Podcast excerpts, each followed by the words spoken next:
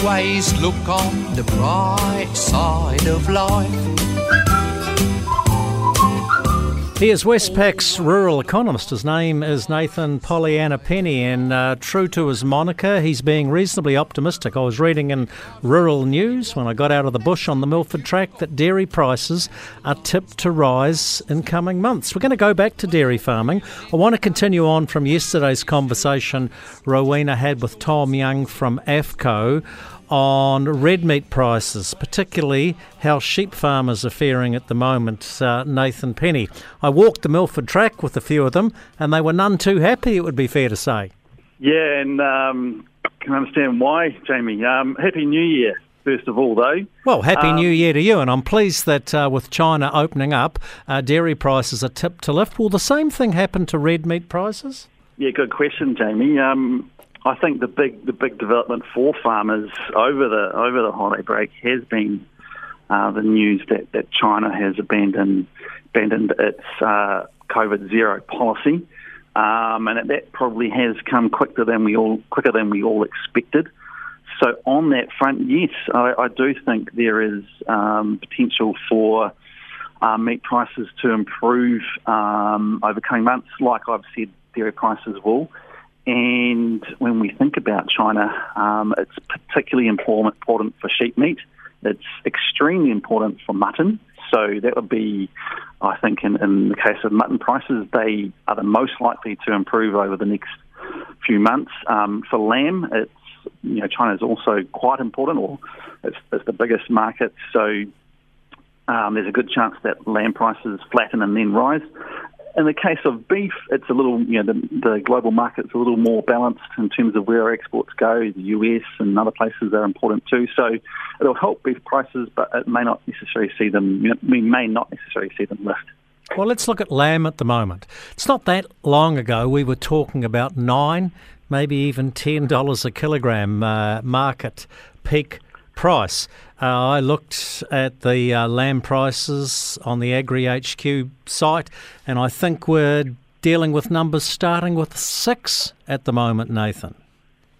Yeah, I mean, yeah, it's, it's fallen like a stone, hasn't it, since that um, that spring peak? I think we did get to on a nationwide basis. We got um, just above nine dollars fifty, so we um, we did have um, another record high, sort of the, the second season in a row for the peak to beat a record.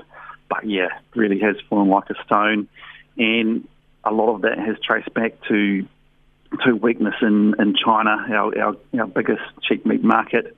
Um, when they had that, you know, the, the, the COVID lockdown over many many of the key markets within China. So um, as that as they reopen, um, that weakness should unwind.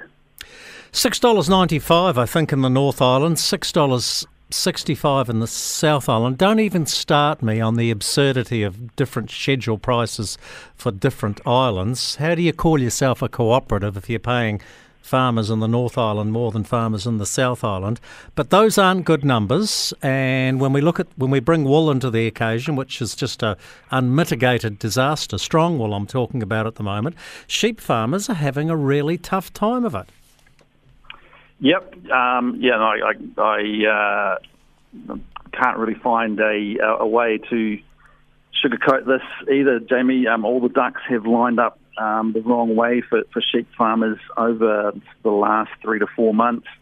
Um, and you know you, you haven't mentioned yet um, costs either. So so really wherever you look, it hasn't been pretty reading. Um, I guess we can point to the fact um, that yeah, China is back and, and those prices should at least um, level out, if not rise.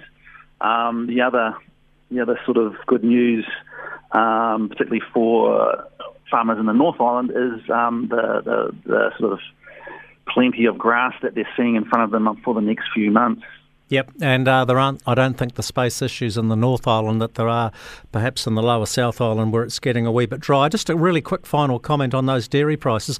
I think you guys at Westpac are sitting at what eight seventy five. Fonterra's at nine bucks. Is that sustainable?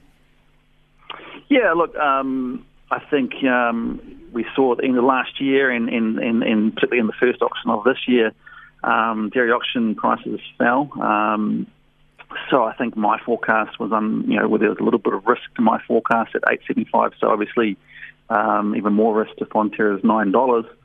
Um, but now with China coming back and coming back sooner than we had thought, um, I'm sticking with my 875, Jamie. Well, good on you, Nathan Penny. That's why they call you Pollyanna Penny, always looking on the bright side of life. Great to chat on the country. Cheers, Jamie.